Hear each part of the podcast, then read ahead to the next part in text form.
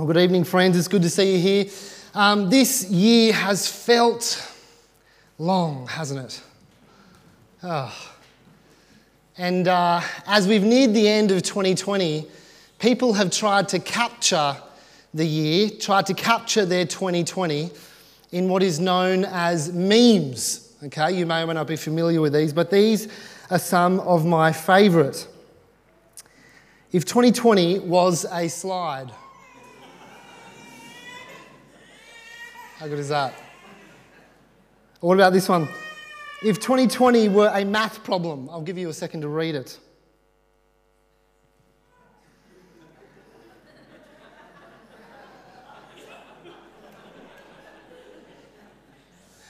Or, or perhaps my personal favourite, uh, if 2020 was a swing.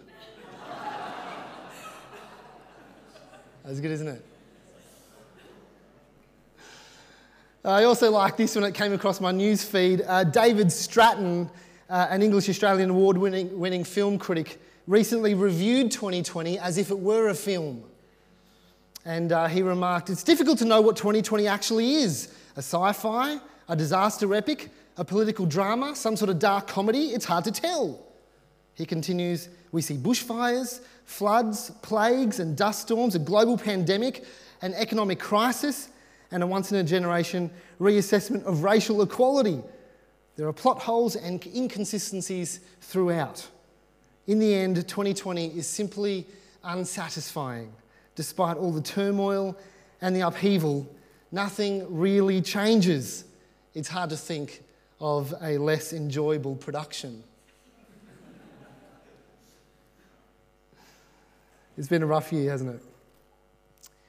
And yet, when we come to Christmas, we are asked to sort of put our hardships to one side and sing of peace.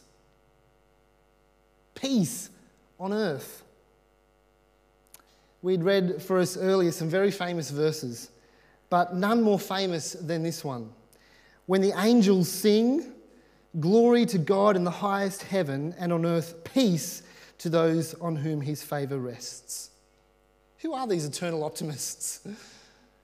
Perhaps actually you resonate with the famous poem turned carol, and in despair I bowed my head. There is no peace on earth, I said, for hate is strong and mocks the song of peace on earth, goodwill to men. Peace seems to elude us and this world. Uh, right at the beginning of the service, I opened by reading from Isaiah chapter 9. And one of those verses, we, we read these words For to us a child is born, to us a son is given, and the government will be on his shoulders, and he will be called Wonderful Counselor, Mighty God, Everlasting Father, Prince of Peace.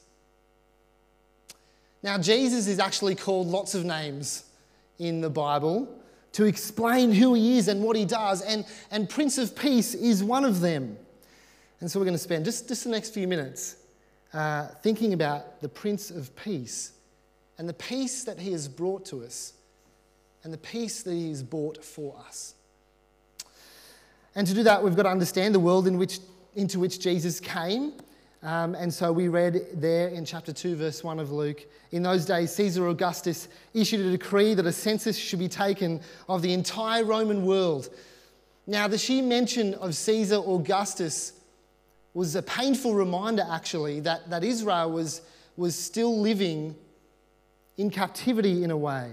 They were living under occupation.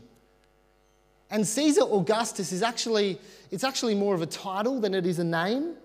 His name was actually Octavian. And Octavian was the, the great nephew of, does anyone know? Julius Caesar. And uh, when Julius Caesar died, there was this power struggle between his heir, Octavian, and Mark Antony and Cleopatra, Queen of Egypt. And Octavian won that war in what became known as the, the last war of the Roman Republic. And Octavian's reign was the beginning of what became known as Pax Romana, Roman peace. An unprecedented period of peace and stability throughout the region. And he became known as Caesar Augustus when the Roman Senate voted to give him that title. Because Augustus means uh, holy or revered or majestic. And up until that time, it had been a term that had been reserved for the, for the gods. And yet, some called Augustus the savior of the whole world. It had been inscribed actually on an altar that had been erected in Rome in honor of him and the peace that he had brought. But this peace that, that Rome and Augustus had brought was a false peace. The reality was that it was an armed peace. That is, it was obtained and it was maintained by force. And so when Augustus, the world had at its helm this, this self proclaimed, widely accepted God and Saviour. This is the world into which Jesus came. This is the world for which Jesus came. You'll be familiar with the story that we've, we've heard in a couple of different ways uh, this evening. Caesar Augustus issued this decree that a census should be taken of the entire Roman world. And so Joseph and Mary, who would have been pretty close to full term, travel to Bethlehem where Jesus is born. But the scene shifts pretty quickly to a nearby field where an angel appears to some shepherds. And the angel says, Do not be afraid. I give you I bring you good news that will cause great joy for all the people. Today, in the town of David, a Saviour has been born to you. He is the Messiah, the Lord. Why shouldn't they be afraid? I bring you good news. And what is this good news? Today, in the town of David, a Saviour has been born to you. He's the Messiah, the Lord. The long expected Messiah of the Jewish people had come to save all people.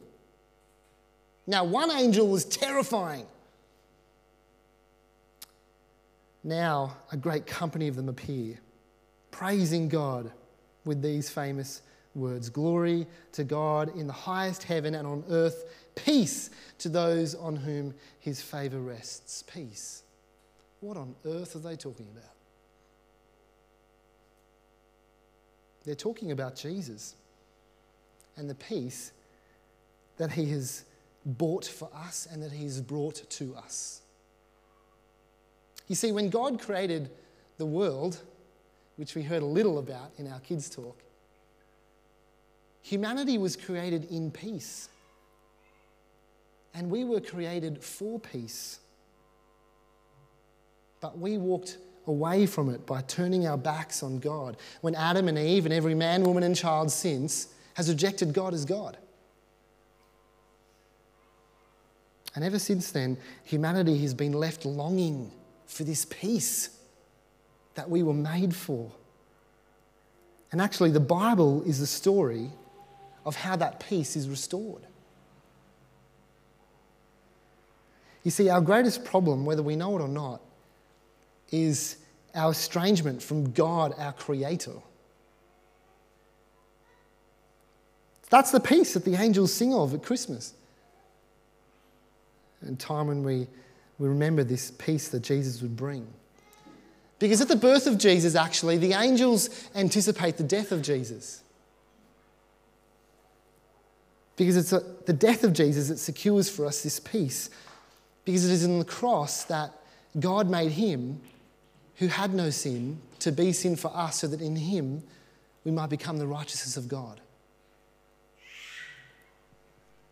And so we read elsewhere, therefore, since we have been justified, that is, declared just, declared right, here it is in Romans 5. Therefore, since we've been justified through faith, we have peace with God through our Lord Jesus Christ, through whom we have gained access by faith into this grace in which we now stand. And we boast in the hope of the glory of God. And so Caesar Augustus had established Pax Romana, Roman peace.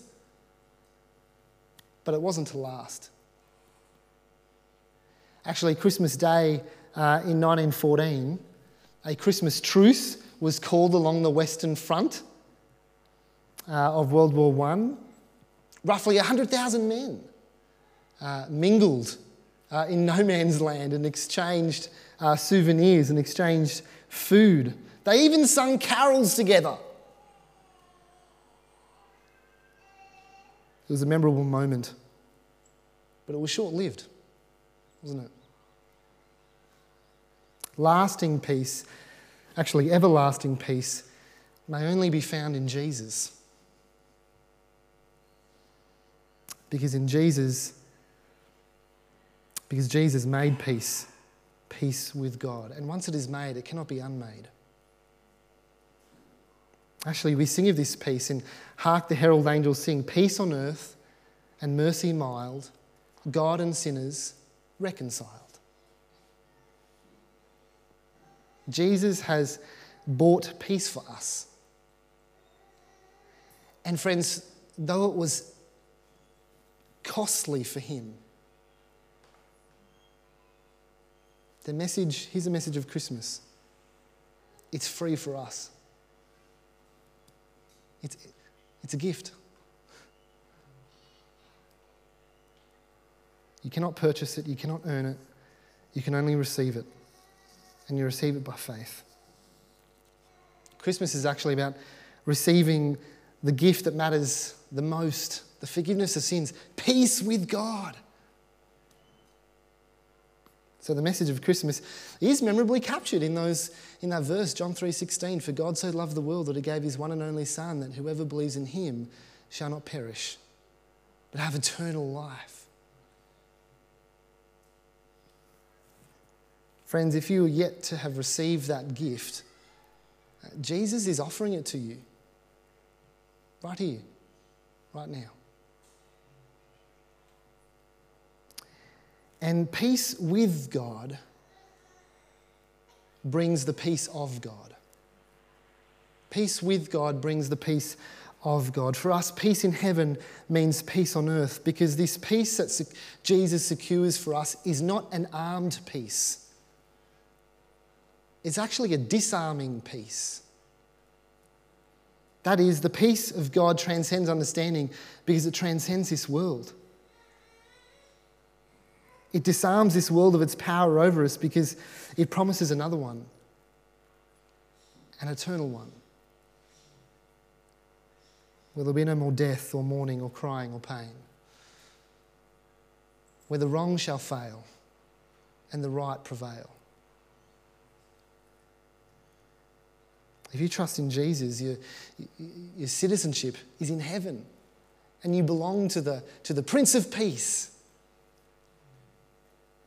which is why, as Christians, can have a measure of this peace even now, even in 2020, even on this earth. Even when all those things that we find hope and, and joy and peace in are ripped away from us. This Christmas, perhaps more than any other in living memory, certainly in my living memory, we need to be reminded that we may have peace, not because God has promised us a life of ease, but that God has given us the only thing that could ever give us peace Himself. That's what we celebrate at Christmas time. The peace that Jesus has bought for us and the peace that He's brought to us. I'm going to quickly close in prayer for us while the musos come on up. What gift of grace is Jesus, my Redeemer? There is no more for heaven now to give. He is my joy, my righteousness and freedom, my steadfast love, my deep and boundless peace.